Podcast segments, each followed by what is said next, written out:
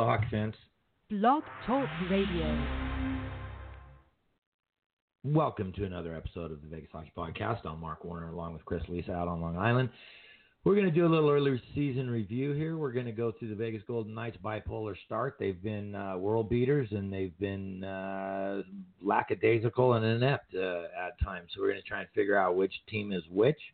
We're going to go around the league as well, and we're going to look at uh, who's off to a hot start, who's not, who's sustainable, what can the uh, slow starters like the Stars and Devils do to rebound, um, who needs to get going, who's on fire, all those good things that, that come with early season speculation in the National Hockey League.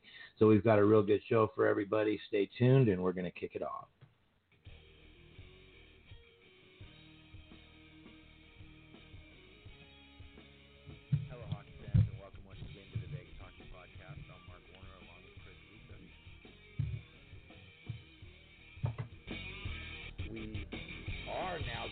Be affiliated with the inaugural launch of the Hockey Writers podcast page over at thehockeywriters.com.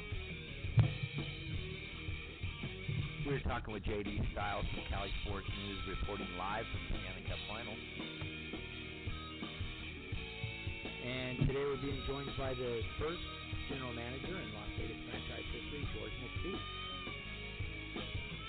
with that Quinn, you know, it might be the finest man I've ever met in my life. This is the Vegas Hockey Podcast. We're talking with Quinn Malarchuk. There's something about George McPhee that everybody says is a good pick. This is the Vegas Hockey Podcast, and we're talking with Dana Lane, play-by-play voice of the UNLV Rebel hockey team and owner of Dana Lane Sports. Joining us now is Matt Pryor of thehockeywriters.com. He's coming to us from the Dallas Star training camp.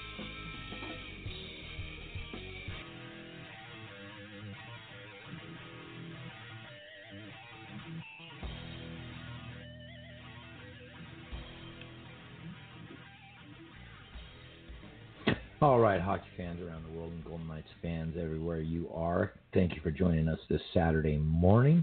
There's actually hockey on right now, and if you're taking the time to listen to us, we thank you for your investment. Um, it's always good to talk with talk hockey with my good buddy out on Long Island, Chris Lisa. It's been a couple weeks. How you doing, sir? been very busy but good, but it's glad to be back and uh talking hockey, yes, and uh we got a little bit of a couple a little bit of meat to the uh to the season if Mm. you will and yeah, I think up and down is the best way to describe the Knights, right? I mean they came out of the gate they kind of really uh uh dominated the Sharks in the first couple of games in the home and home to open the season and you know, then they then they lost to you know Boston and Arizona. No, no shame in losing to Boston. Obviously, got to the Cup Finals last year. Then they rebound and win a couple division games uh, with Calgary and LA. And they lose to the Preds, and and they had a win, a squeak out a win the other night uh, in the shootout against the Sens. So a bit of, of an up and down start. Still five and three is is not you know that's fine. I mean that's you know that's you you you play five and three the whole season you're probably going to the playoffs. So, uh, oh yeah. And and obviously, um, you know, Nate Schmidt has only played in one game this season, and Alex Tuch has yet to suit up. Both of which I believe are projected to come back somewhere towards the end of October, probably worst case beginning of November. So, you know, those are two key cogs, if you will, that they've uh, pretty much have been, you know, without. Uh, during during this uh, first run of the season, and um, um, you know this is gonna be an interesting week starting tonight. You know they're in Pittsburgh. Uh, they got three game, you know, one of their many East Coast trips. Um, they're in Pittsburgh tonight. Uh, three of the next four games uh, in Philly on Monday, and then in Chicago on Tuesday. Then come head home, have a couple of days off, and host uh, the Avalanche, who's off to a terrific start themselves, and we'll get into them later uh, next Friday. So, uh, tough test this coming week. Like I said, I would say so far. I mean, there's two ways to look at it. I think overall, you know, five and three, that's kind of a grade between a B and a B plus. But when you consider, you know, after the first two games against the Sharks, since then, been a little bit of a disappointment, but it's a long season. But Yeah, and and you mentioned the the Schmidt and Tuch injuries. Eakin also gone for. I think he's only been back for for two games, and that changes Right. the the dynamic. Three games, I think they changed just the dynamic. Stastny was playing third line center, and Cody Glass looked really good between Stone and Pacioretty. But then maybe it's easy to look real good against Stone with Hmm. with Stone and Pacioretty on your wings. Um, a terrific start. Both of those guys are getting off too. Um, and then when Eakin comes back, now they have uh, Cody Glass playing right wing on the third line, and Stastny goes back up between Stone and Pacioretty, and they, they remind everybody why that that line was so hot at the end of last year, and in the playoffs they look like they've picked up right where they left off. Um, Stoney's off to a great start. I think he has five multi-point games already. Uh, Riley Smith also kind of carrying the load on the first line with Marcia Show, only one goal. Karlsson, eight assists, no goals so far, but Riley Smith leading the team uh, at last look with six goals, and and Stone right behind him with five. But what concerns me, um, well, well, last year it was odd. They they got off to to a, a very rough start with Schmidt and Tuch both injured. Uh, oddly enough, to start last season as well. Um, and they they've been able to overcome that same injury here, and I think a lot of that has to do with the forward depth, uh, acquiring Stone and Pacioretty, and and having them in camp from day one to start the season. Um, but what gets me is is uh, except for the Arizona game, which the team didn't even show up for. I don't expect that to be who these Golden Knights are. Um, awful effort to a man. They they acknowledged that. Um, but um, against Boston, they jumped out to a two nothing lead, and then they go four unanswered. Three of those four directly off Golden Knight sticks with sloppy um, turnovers in, in their own zone, leading directly to a pair of goals by Marchand and, and Pastrnak, and then Krug before Pacioretty could get one back in the third. The and then Arizona was a turnover-filled mess, to be honest with you. Um, they gave away the puck 12 times against Boston, so they blow the lead in that game. Um, Arizona, they never led. Um, they gave up the first goal against Nashville, and then before the end of the first, Stone and Smith had come back to give the Golden Knights a 2 1 lead. And then you get to the second period again, and they give up three unanswered goals, four overall, uh, heading into the third when Nick Bonino scored to close close out the scoring in a 5 2 loss. The I don't expect them to not be going up against like the Arizonas of the world. But it, the the one concern I have, and maybe that's fixed when Tuch comes back and and the the third line's a, a little deeper. Um, if you remember when Erik Haula was injured with his knee, um, they said he was week to week, and obviously he missed the whole season. When Stastny injured his knee uh, later in the same season, they said he was week to week, and it ended up being two months. So we really don't know how long Nate Schmidt is going to be out or the severity of the injury. Tuch appears to have had a hand injury. There was uh, some inside dirt from one of, uh, and I don't want to get too specific on on what happened, but um, there was uh, a season ticket holders event where he kept his uh, one of his hands in his pocket for most of the time and and was not uh, signing autographs, if you will. So. Um, that injury looks like it might resolve itself here in a couple weeks, and it'll be good to get Tucky back. The the the main the main early season look five and three were compared to last season started you know night and day. Um, they need to pick. Uh, they need to improve in their in their puck management part of the game, especially when they're in their own zone. And you know the the depth on D with Schmidt out and Hague being a regular. uh, You know, rookies on the blue line are going to make mistakes. You have to accept that and and do your best to overcome it. But is simplifying play in our in their own end, getting the puck, getting it off the boards or up and out, not uh, trying the dipsy do. How do you do uh, between the leg, no look, clearing pass from the boards into the center of the ice, and those kind of things. I'm sure are being focused on in practice where you simplify your game and sometimes it's better to just get the puck out than than try something fancy up and then the puck's in the back of your net. So, uh, like you said, probably a B, all things considered, to start the game or to start the season. Um, the world beaters that we saw against San Jose, obviously a highly emotional uh, set of games there with the last preseason game being what it was, and then the first two home and home with San Jose. Um, I think that's top end potential for the Golden Knights if they uh, can come somewhere near that on a consistent basis. This team's going to be very good uh, when it comes to April. Yeah, I got two things from the goalie standpoint, and uh, in terms of Mm. you know, I think Fleury has helped mask some of these mistakes which you've pointed out, but Yes. even it could be worse when you look at his statistics. He's got a 9.26 save percentage, which is phenomenal. Usually, when someone has that kind of save percentage, uh, they they the goals against average, if you ever notice, is kind of kind of goes hand in hand. Probably a little around two-ish, if if, if you will, um, or maybe a little above. And his goals against is 2.46. So he's kind of bailed them out at times. And the other thing is, if there's probably one critique I would make of the uh, early McPhee, uh, Gallant uh, era, and I've brought this up before, and I get it that Malcolm Subban missed some time with an injury, but I just feel like they play Fleury way too much. Uh, already played, he's played eight of the first nine games. I know there's been some days off in there, uh, but I believe he's 35 now, and I I just think you know hockey is such a long season, as we all know. Uh, the Knights hope to have a very very long season, and I just hope moving forward that you know they'll make that adjustment and you know again he's going to play the majority of the games, but that doesn't mean he needs he he should be playing all of the games. So I'd say you know, like I said, I know there was an injury involved. Um, in fact, he will be 35 on November 28th.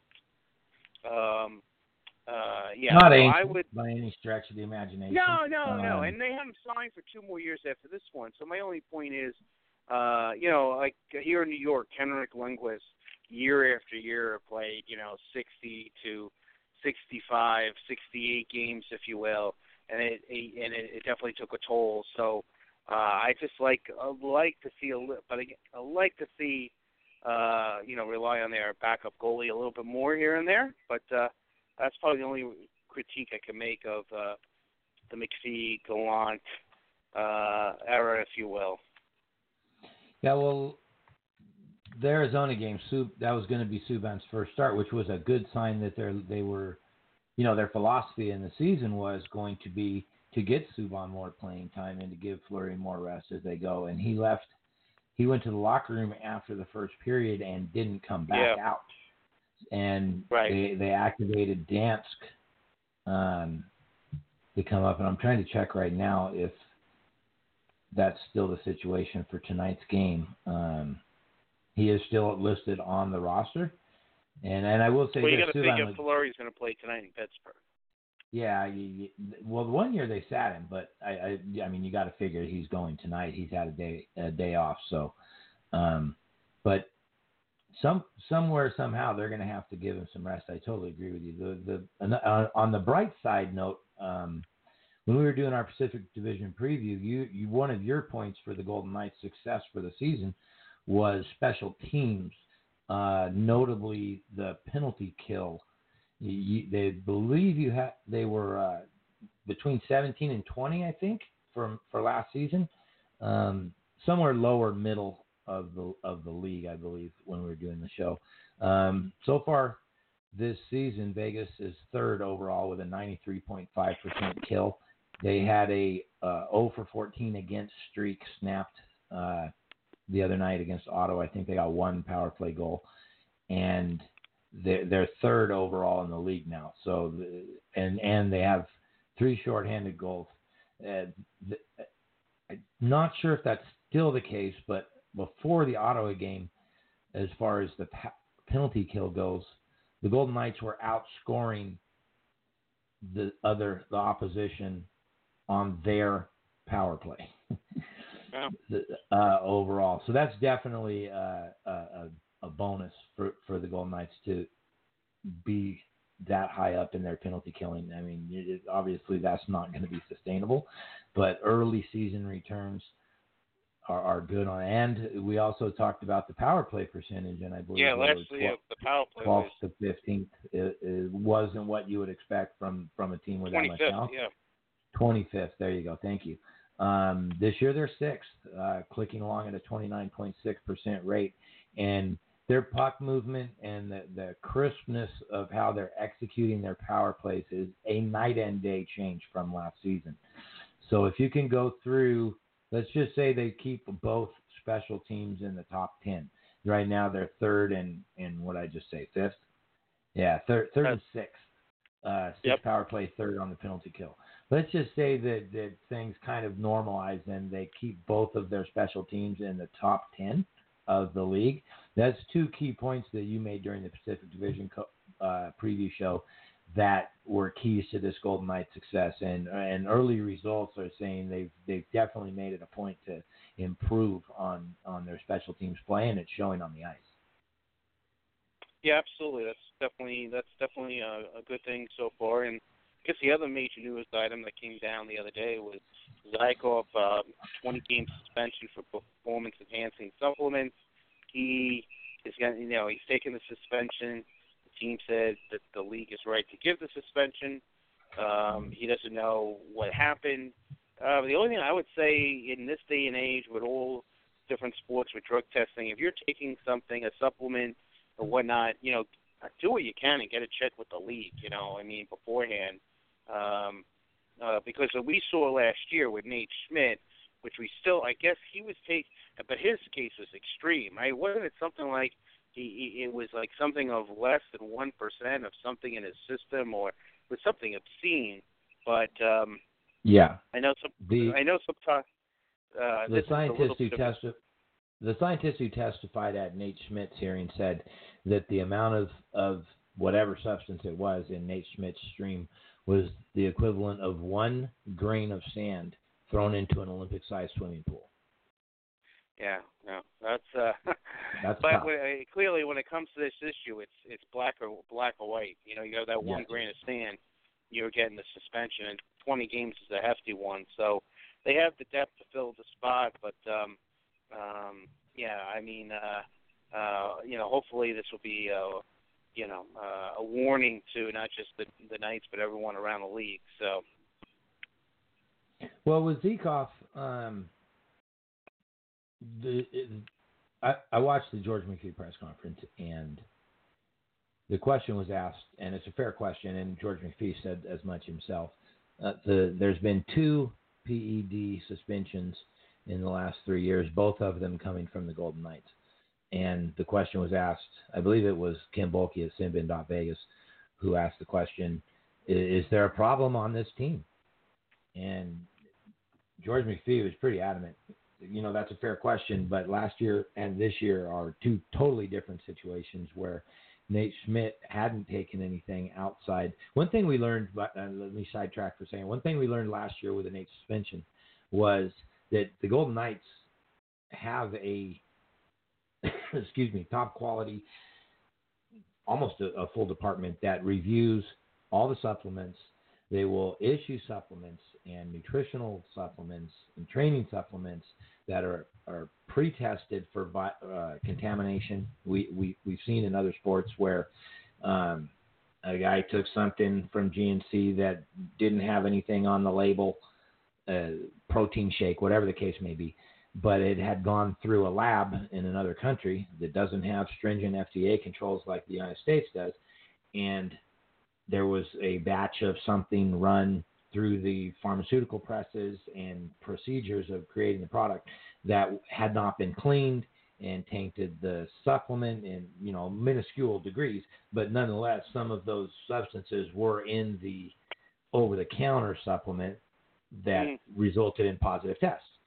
And I, I, I believe that that's something that that probably happened with Nate Schmidt. Um, all of what he had taken was from the team as, as far as both those sides uh, story goes from last season. This case with Zykov was him and both sides agree that he was taking some sort of supplement not pre-approved and tested by the team and their staff, and whether it was uh, purposely taking a PED or a supplement that had something in it that he didn't know was on the list. Now the player says he'd been taking that same product for over four years and never had a problem. Um, nonetheless, this is a case where Zykov knowingly took something that wasn't administered by the team from an approved list, and he will pay a 20 game price for it. Yeah, absolutely. Well, uh, just to wrap up the nights, uh, um, uh, like I said, tough three game stretch here, three games and four nights on the road, but uh, all right, let's see if they can take two out of three. Uh, that would be uh, that would be a nice uh, little run if they could win tonight and back to back's always not easy, and you know split those uh, and then head home for a big contest against Colorado. That would be a uh, I think a good a good mini road trip there.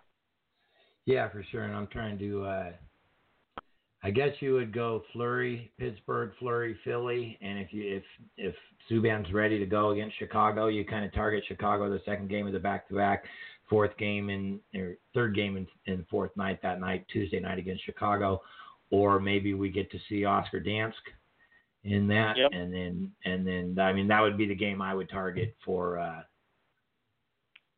for a backup goalie to play, depending on who it is. But then, you know, with with Fleury being, you know, in Pittsburgh, it's emotional for the team. Uh, maybe maybe you give him the following game off, um, just as a mental reset, and play the backup against Philly, and then Fleury yep. comes back against Chicago. It's it'll be interesting to see. Um, let's hope that he doesn't have to play all three games, uh, like oh, you alluded to earlier in the show. That's going to be a bad sign uh, for for this Golden Knights team. Um, I could see the uh, day of rest in Philly for Fleury though, after what's obviously an emotional game tonight in Pittsburgh. Um, so that'll be interesting to follow for the rest for the rest of this week anyway. And then you look for Fleury to come back uh, Friday night at home against Colorado because Colorado's off to a fantastic. We we like Colorado when we talked about them in the yeah. early in the season.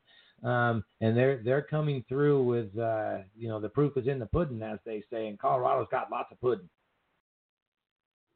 Yeah, so why don't we jump around the league? We'll first dive into teams that are hot. Why don't we start there with Colorado uh, as the segue? Um, had a nice comeback, come from behind win in uh, last night against the Panthers, uh, in overtime, yes, thank I believe. You. and uh, six zero and one to start the year. Uh, you know, uh, I mean, Rantanen uh, with the holdout, no big deal. Him and MacKinnon are doing their thing. Grubauer has been solid. They got a lot of depth on this roster. And then last night was kind of the Andre Bur- Burakovsky show. He's yeah. off to a really nice start after a big night last night. He's got four goals and eight points. He's a talented kid uh, mm-hmm. who, whatever happened in Washington, I know Barry Trotz when he uh, his last year in the Cup year in Washington, you know, it, it, it took all all everything he had to kind of get him on the right path, if you will. And then last year he kind of took a step backwards and and and you know playing the right way from game in game out mentality type of thing, and it became clear a change of scenery was was uh, needed. And I was like, oh God, I wish the Islanders could get a young kid like that with the talent and Trotz knew him, but obviously there's no way they're going to trade him in the division. So that was a good pickup by Colorado. Um, yeah. Provided they keep him on the the straight and narrow uh, on playing the playing the game, if you will. But uh, yeah, they're off to a very good start. Like I said, they've added a lot of.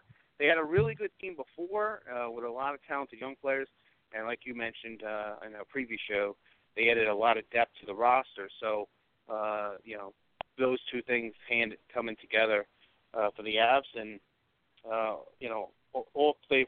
You know of the par- first possible seven games, the best you could do is 14 points. Well, they got 13.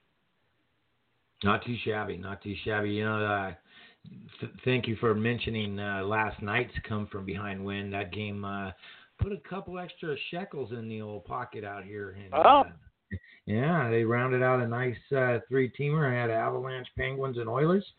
So uh, the the I was a little worried early on, but uh, They were able to remain with a big goose egg in the L spot, and they put a couple bucks in the old pocket last night.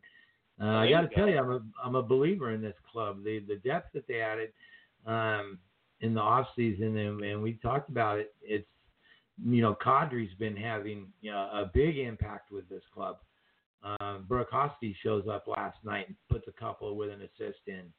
Um, yeah, another another kid. who's well, kid. He's 27.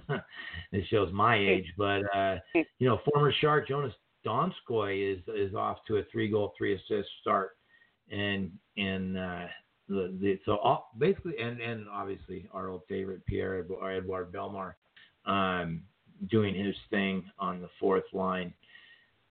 Believe he is picked up a few assists already. Oh, he's got one assist, one goal, I believe. So mm-hmm. e- e- even the depth that they added down lower in their lineup is is being able to produce for, for this Avalanche team, and and this is a team that's put together. You know, last couple years they were top heavy with with the the Rantanen, Landeskog, MacKinnon line, and and then who was going to help. This, this is a differently constructed team. I, I really like this Avalanche team. If going back to the little sports book team I had going there, they're plus 700 to get the Stanley Cup this season.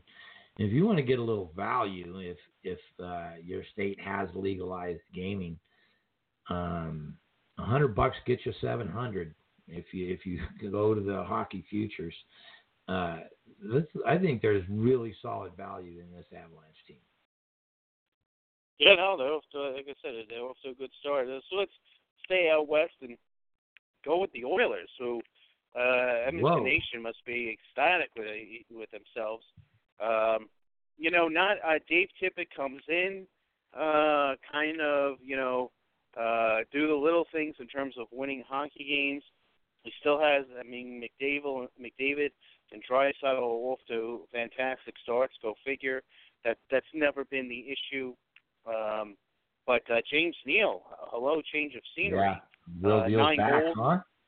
Yeah, not bad. Nine goals to uh, to start the year, and that's that's a big shot in the arm. If uh, you know, we've seen it so many times, and you pick the sport in terms of you know the mentality and confidence, and uh, you know the one how one feeds uh, uh, the the other uh, goaltending's been been a little bit better. Uh, had a two one win last night against Detroit. They're mm. seven and one. Um, you know, there's two teams on this hot list. We'll get to Buffalo probably next. Where if you said, give me a couple teams where it's critical for them to get off to a, really strong start, and I think Edmonton would be the team I would pick out west, and Buffalo would be the team I would pick out east. Uh, so yeah, uh, Oiler Nation has to be pretty pretty ecstatic. Long way to go, but uh, they got to be pretty happy. Yeah, and that's um, we were talking about the sustainability of of the Avalanche. If, I think James, James Neal come out with something to prove. Obviously, um, nine nine goals, one assist on the season, ten points. Um, power play goal, and and you know that's something that Edmonton should be very good at is the the power play. When you look mm-hmm. at uh, not just McDavid, but with Draisaitl and Nugent Hopkins, you throw a James Neal into that, a revitalized James Neal into that mix, and it should pose matchup problems for other teams. And it's no coincidence that this team is leading the National Hockey League in power play percentage at 47%. Wow. Um, I don't know if they're going to click at, or 40, 41.7, my apologies, 41.7. Um, I don't know if this team is going to do that the whole season, but it's it's a giant step forward from from where they were last season. And like you said, hot start, critical power plays contributing. Not well. Looking at looking at where they are, penalty kill, fifth and fifth overall, 88.9 percent. So we, as a theme from the Golden Knights, um, penalty kill and special teams play. so goes the Oilers. Um, top five both categories, number one overall power play. That's going to get you um, quite a long ways down the road if they can maintain their special teams. The, and and still, I have my doubts about mostly the goaltending. You know how my feelings. I mean, Kos- Koskinen looked really good last night. Um, made some fantastic saves to keep that game two to one uh, down the stretch in the third period. Um, but they seem to be putting all their eggs in 41 year old Mike Smith. And you may, hopefully it becomes a 1A, 1B type thing where Koskinen Yeah. is getting a lion's share of the the workload, if you will, because you know my feelings about Mike Smith. Um, not a believer in the Mike Smith, uh, let's say, the mental side of his game. So I, I think that obviously they're off to a great start. I think we're in a, I'm in a wait and see mode. Although, like I said, Oilers were on my ticket last night, so they they put some money in, in my pocket. But I, I think they're probably going to come back down to earth here in a little bit.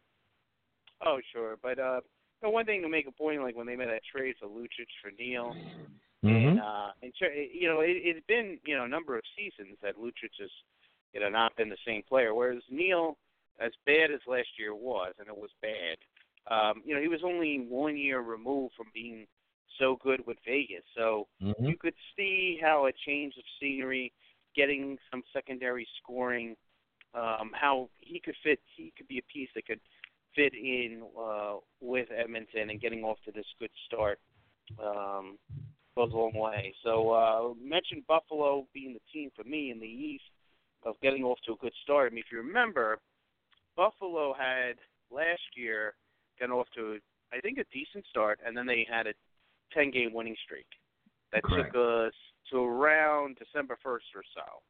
And then from that point on, if they weren't the if they didn't have the worst record in the league, they were like bottom three. Yeah. Yeah. Um, so, and that's a long road. So they have the new coach now, and uh, they've gotten off to a fantastic start themselves. Six one and one. Eichel off to a good. Eichel and Dahlin kind of leading the way. Carter Hutton with a nine five three ridiculous save percentage, less than a goal and a half a game. And for those of you uh, hockey fantasy junkies, whoever had Victor Olofsson, congrats on that. He's kind of come out of uh, nowhere, projected to be kind of a depth player. He's already got six goals for Buffalo. So uh, so it's been a it's been a while for the Sabres. So uh, it, I think it, it, based on how the last two thirds of the season went, uh, you know, uh, with the, with the new coach as well, uh, you know, with Ralph Krueger. So um, good good start for them for sure, and much needed. Yeah, I mean, I I like uh, the Sabres roster this year. We were talking, you know, previously, and, and we had them kind of like right on the cusp of, of you know, seven, eight, nine in the in the Eastern Conference uh, come come May, uh, fighting for that last playoff spot. Um, Dahlin looks like he's taking a real big step forward this year. Um, one goal, eight assists already, leading the team in assists, by the way. Uh, nine points overall, just one behind team leader Jack Eichel with four goals, six assists. Um, Eichel ob- ob- obviously off, off to a great start. Uh, Victor Olofsson, you mentioned, uh, said uh, NHL record.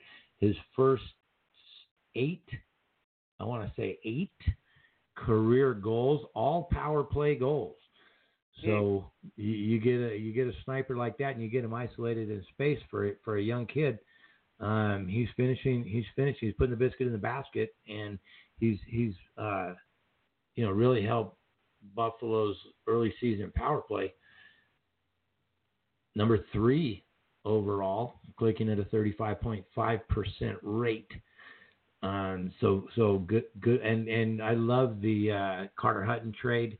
I think that was the big piece for them that would uh, goaltending the last few years, obviously uh, up and down there in Buffalo. I think they found their their uh, goalie of the future, and the future is now, if you will.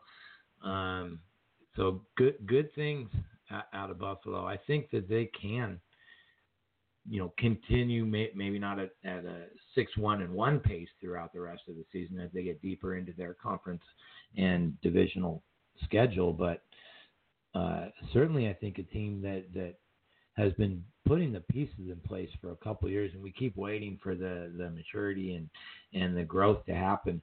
Uh, they got a good club. Their blue line's solid. The the goaltending I really like, and the, and their forward depth is is starting to get rounded out here into a bona fide uh, National Hockey League quality uh, forward core. So I, I'm I'm a believer right now in the Sabres. Um, buying and selling, I'm buying the Sabres. Yeah, yeah, no, it's good to. Like I said, it's been a while for them. So uh, then we get to the Bruins. This was a team. Obviously, they got a hell of a team. I mean, they were one game away from winning the Stanley Cup last year.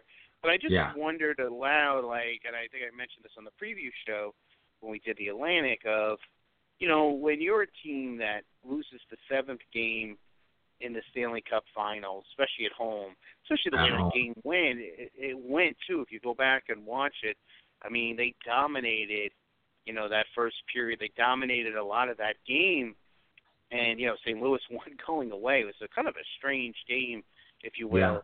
Yeah. And it's almost like, you know, you wake up uh, from a bad hangover, meaning like, you know, uh, you just got dumped by your longtime uh, girlfriend kind of thing versus the hangover where you just got a new job or whatnot, uh, you know, uh, kind of thing. And I just wondered how would they come out of the gates. Well, you know, they come out of the gate strong. You know, five one and one. You know, Pastrnak, Marchand, Bergeron, uh, all playing well. Go figure on that one. Uh, goaltending's been out of sight with both Halak and Rask splitting the time. Uh, Halak, uh, both with a sub two goals against. Uh, Halak with a 9.51 save percentage, Rask 9.46. Uh, so getting great goaltending. Uh, their top guys are playing at a high level. Pastrnak already has 13 points, eight goals. So, and then everyone else kind of chipping in along the way. So, um, yeah, I mean, look, uh, Boston uh, uh, looks like uh, you know off to a good, good start, which I wondered about. But uh, look, they're going to be uh, they're one of the top teams in the East. I don't think I'm going breaking any ground with that. But um, no, uh, you're on you're on yeah. you're on thick ice there. Yeah, yeah, I would I would think so. Yeah, I, mean, I don't have anything to add to that. Boston's going to be Boston, and the only thing I questioned was the, you know, the proverbial Stanley Cup hangover. If, if uh, how that how they were going to come out and start the season being that close to a Stanley Cup and and falling short. Um, especially like you said, the way that Game Seven went. They, I think they got out of that first period down to nothing, and had basically dominated the whole, the whole period.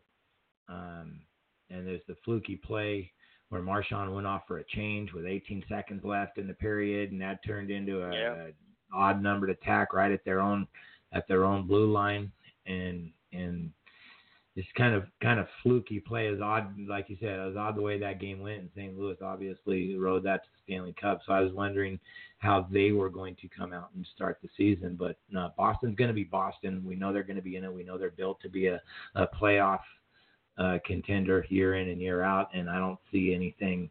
You know, obviously against the Golden Knights, they took advantage of, of three turnovers, and they're in the back of the net, one, two, three.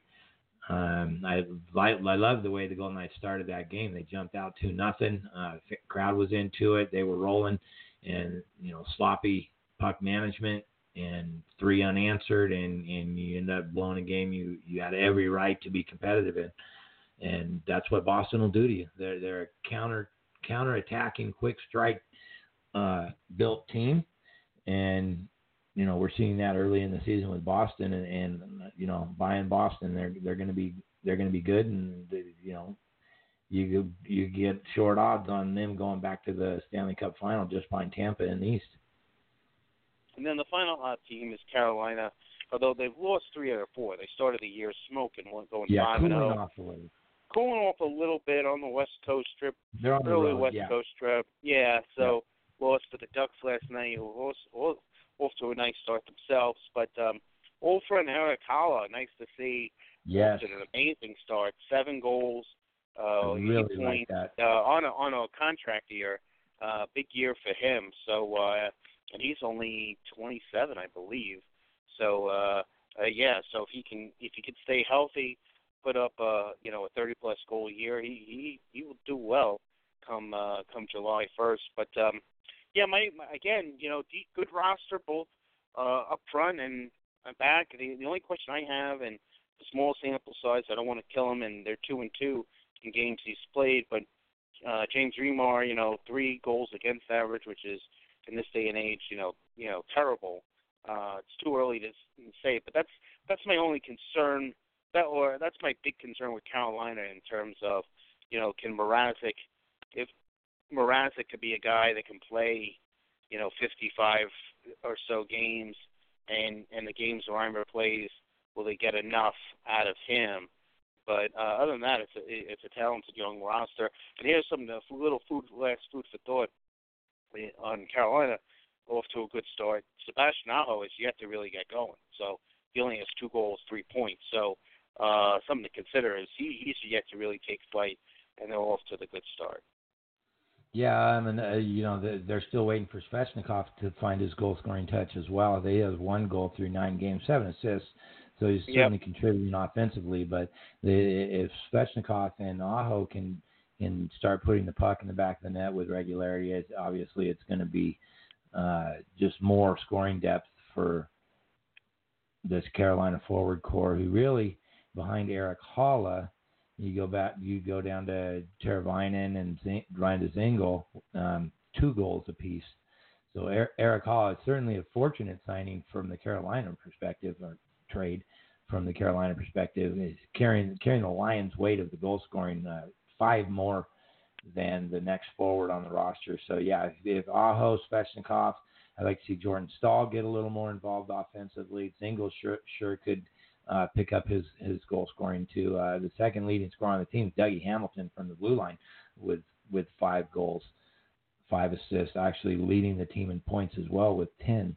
Yeah. So it- the the cooling off on the West Coast, uh, young team on the road early in the season. You, you know, let's see what happens when they finish the road trip and get back home, uh, get some home cooking under their belt and get a string of home games going together. I, forward core will probably, uh, you know, a little more comfortable back back in North Carolina. And again, I, I love the the Erik Haula. I thought he would fit in great with Carolina and what they do there, and and good for him. I hope he continues to have a good season and get rewarded. If not by the Hurricanes, then somebody's going to get a nice player come the off season. Yeah, he was a guy I was looking at as you know the Islanders obviously went after Panarin hard, um, came up short on that one, but he's a guy I said, you know what, that that would be an intriguing guy for me, provided that the the medicals came back. Uh, I'm just looking at him now. I'm trying to remember. Was that trade prior to? Uh, it was. It was a week prior to July 1st, so uh, that might have made it a little bit tricky from the standpoint of you you had your eyes set on other people. But he was Right. a guy I thought like was low risk, low risk from the standpoint of the return, right? I mean, uh, we, I think it was like a fifth round pick and you know a nice complimentary young player. Uh, and I get it, Haula was only signed for one more year and then he's UFA. But anywho, uh, good for him. Uh, so let's jump into the teams that we should be in wor- that are in Worry City. Uh, the Devils, the Stars, and Minnesota.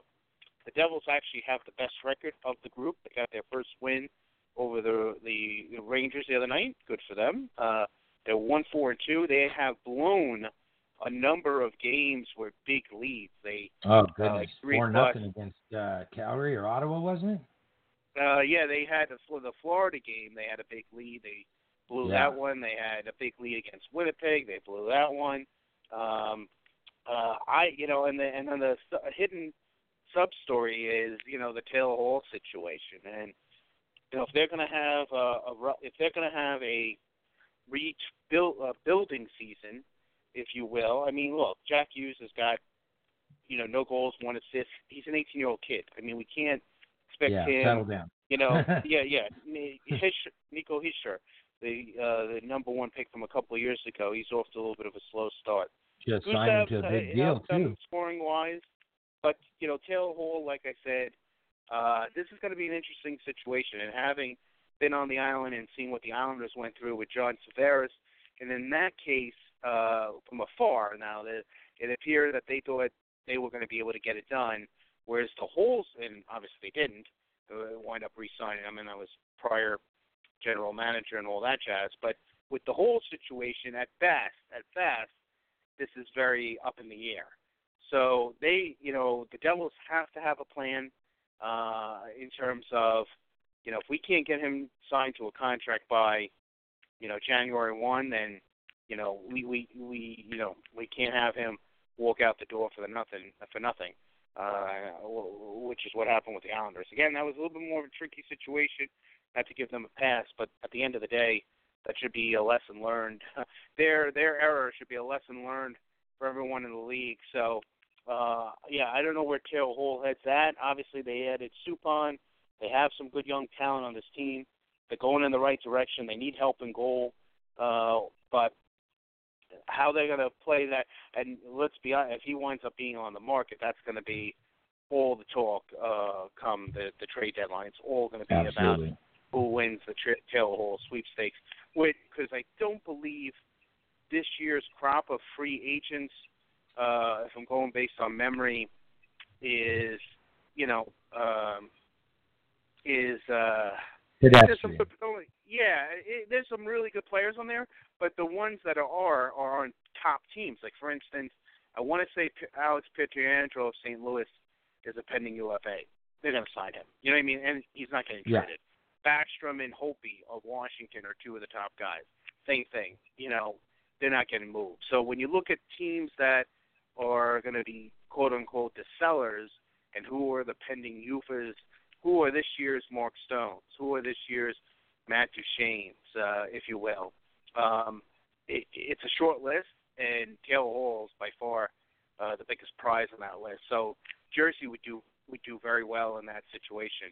Obviously, they want to keep him, but if he doesn't want to stay, then they got to look long term there.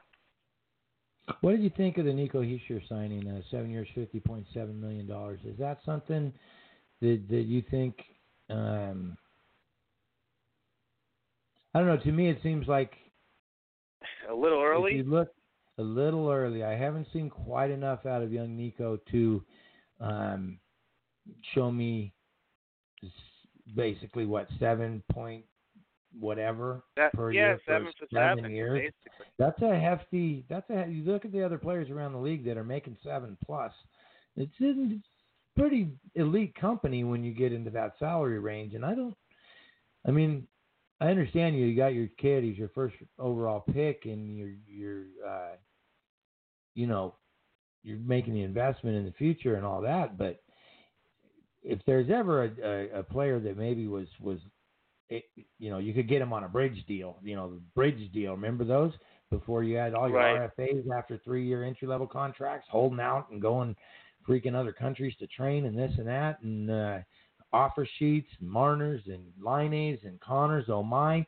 And then I understand that you don't want to get into that kind of a situation, but is it a little early to, to put that kind of money on on Nico Hischier? Uh, I, I would say so. I mean, the other way to look at it too is, look, what, so if you're the team, what are you buying? You're buying team control, right? So seven years. Uh, so how many free agent years do they buy out? I mean, they have his team control. Uh, you know, for the first um, for the first uh, seven years, right? Uh, Yep. Until someone, yeah. So uh, seven. so they pull, yeah. So or, or after you've completed, I believe it's seven years. Seven uh, years so if you come up as an 18 year old, so they bought out a couple free agent years. I mean, he got, you know, it'd be one thing to sign Hischier, who I'm a fan of, and I'm not saying he can't wind up being a first line player. If you sign him to the William Karlsson deal and get a player like that, and you lock him in at let's say five seven five for seven years, and you're like, you know, clearly he's, he's probably not a five seven five player yet, but we think he's going to be a guy. That's one thing, but you know, seven million's a big number. Um, Yeah. You know, I get it. If if, if his ceiling, You know William Karlsson.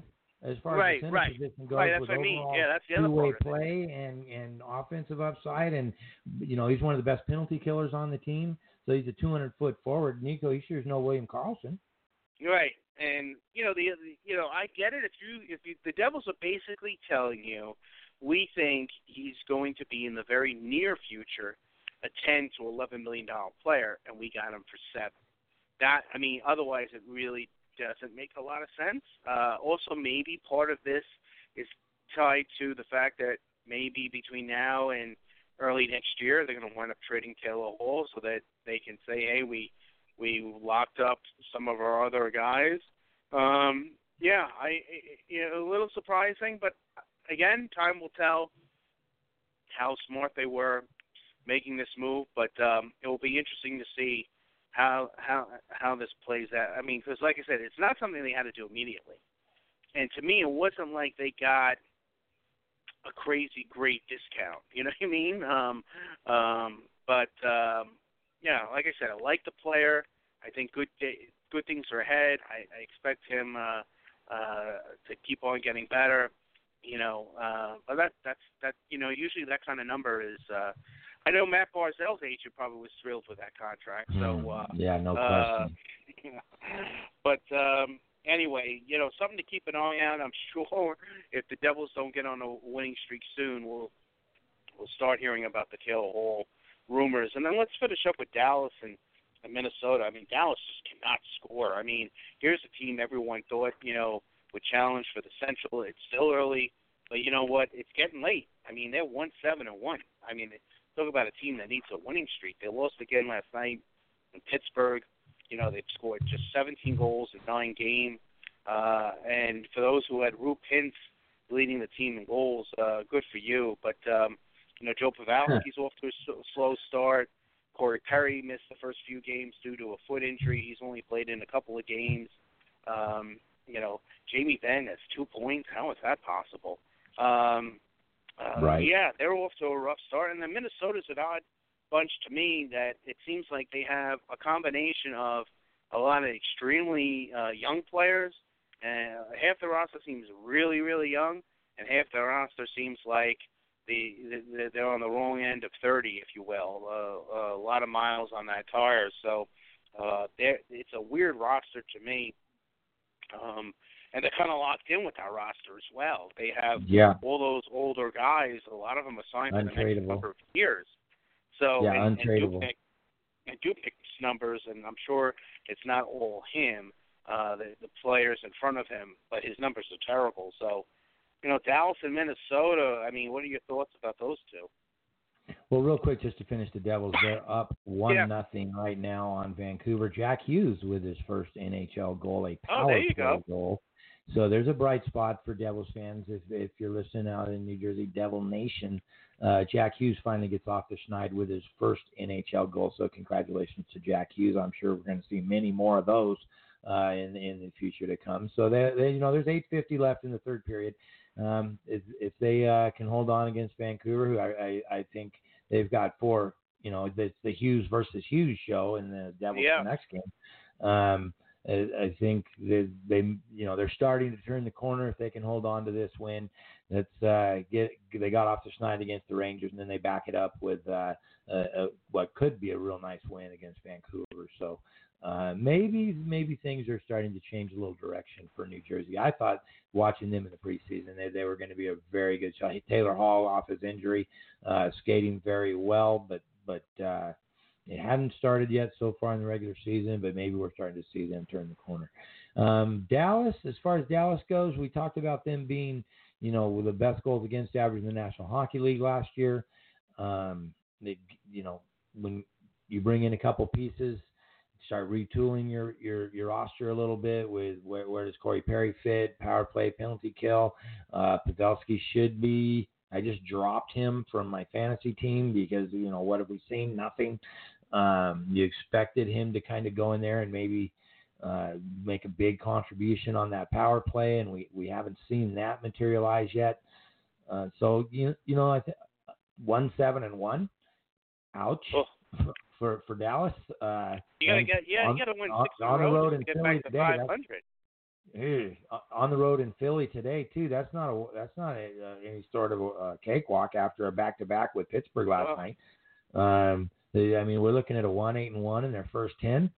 I don't see too many people who saw that coming. I I know I didn't. I I like Dallas to to to make a big step in that division. And when you look at the top of that division, they got a long way to go to come back. And it, we're ten games in- into the season, and you start asking yourself, are the Stars buried? Can they get out of that hole? They they Right. might need an eight ten game winning streak at some point in the season, even to get back into contact in, in the Central Division. I mean, we know Nashville i- is is off to a, a good start, right? We um, Colorado. uh, Colorado hasn't lost in regulation yet. Uh, St. Louis, eight nine fine. points, nine points, three one, and you know three tough overtime uh, losses. Uh, nine points though. Uh, Yep. you, and then you still have the Winnipegs of the of the world that are, you know, finding their way. The Dustin Byfuglien situation is a little bit a little bit weird. You know, Connor and Yep. Rene both came into camp late, but uh, you know, eight points. They're they're they're you know treading water and maybe starting to find their groove a little bit. Dallas could be done already. Yeah, they they need a winning streak. Uh, yeah, And then Minnesota, Minnesota getting outscored two to one. Uh, basically, the first uh, the first few games as well. yeah, uh, minus a- it- fifteen goal differential in seven games played. Yeah, I mean, I and I love, and I think he's hurt currently. Matt Zuccarello. I, I, I, I'm a big fan of his game. But if you said, give me three teams where Matt Zuccarello doesn't make sense, and I said, well, one of them is clearly Minnesota because you know they have a lot of forward depth and they have a lot of guys are already over 30, and that's who signed them. So, uh, uh, granted, that was the previous administration, if you will, but that, um, that could have been what ended the previous administration. yeah, it does. It, like I said, it's a strange roster to me of uh, asking a lot of young players to to really uh, be a big core part of the core and asking a lot from older players. I mean, I guess if, if those two things could mesh somehow, but uh, it's getting late early for them as well. And we've talked about how much of a tough division that is. So. Um, uh, yeah, I- those two teams need a need a winning streak, so we'll have to keep a keep an eye out for for both of them. Yeah, here's uh here's what you need to know about Minnesota right here. Leading goal scorer is ex Golden Knights defenseman Yeah, Brad I Hunt, saw that. and with two goals on the season. So, I mean, if that's where you're at at this point in the season, you're having some problems. Yeah, I saw that. Yeah, that was I mean, Brad I was like, wait a Brad Hunt minute, a nice player. If it came down to Hunt, Marilyn Holden, I might have taken Hunt over both Marilyn Holden at the time of who had to go. But um, he, he's he's an offensive defenseman. But I mean, where where's the forward at? yeah, And he's their leading point scorer with with two goals, two assists, four points. and four points leads the way in Minnesota. Um, I think that's all you need to know. I, I think this if if they could come up with a deal for uh, is this the point where you say nobody's untradeable on this team? Yeah, but they have a lot of untradeable pieces. Not that they're bad Yeah. players, but give, given their contracts and ages and the length of the contract, uh, they, they have pieces that are really not tradable. Yeah, no question about it. Uh, you wonder if a team could take take a Mikko Koivu uh, on a trade deadline deal, or Yeah, that's somebody. no I think he's on the. He's probably one of the few veterans that is not signed for Right. that many, that much Yeah. longer. But like Parise, Suter, uh, Zuccarello recently, um, yeah, uh, Dole just re-signed a three-year deal, although he had a really good year last year. Uh, you know, so they got they got they got a lot of term with their older players. yeah. Well, we got 60 seconds left in this week's show, uh, Chris. What, what, what are we working on for next week? I'm working on getting a real uh, cool guest that we're gonna get later. If you follow me on Twitter, you've seen uh, reached out to a certain someone, so I'm working on trying to get him. If not next week, the week after. If not, then we'll try to get a guest in here. Maybe uh, o- over the next week or two. I'd like to get Rob Sawyer. I haven't reached out to him, so if you're listening, Rob, and if you're not, shame on you. But if you're uh, or those Yeah. who follow Rob, tell you know we're we got our eyes on him. We want to feel like get his thoughts on the Oilers and uh, how real this thing is. Absolutely, no question about it. Well, that's going to do it for this week. Um, I think we went through the league pretty well, broke down the uh, who's hot, who's not, buyers, and sellers. And until next week, uh, for Chris on Mark, this is the Vegas Hockey Podcast, and we're gone.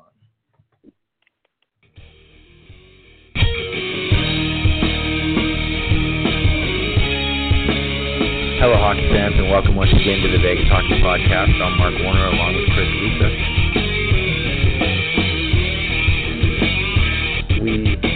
Are now going to be affiliated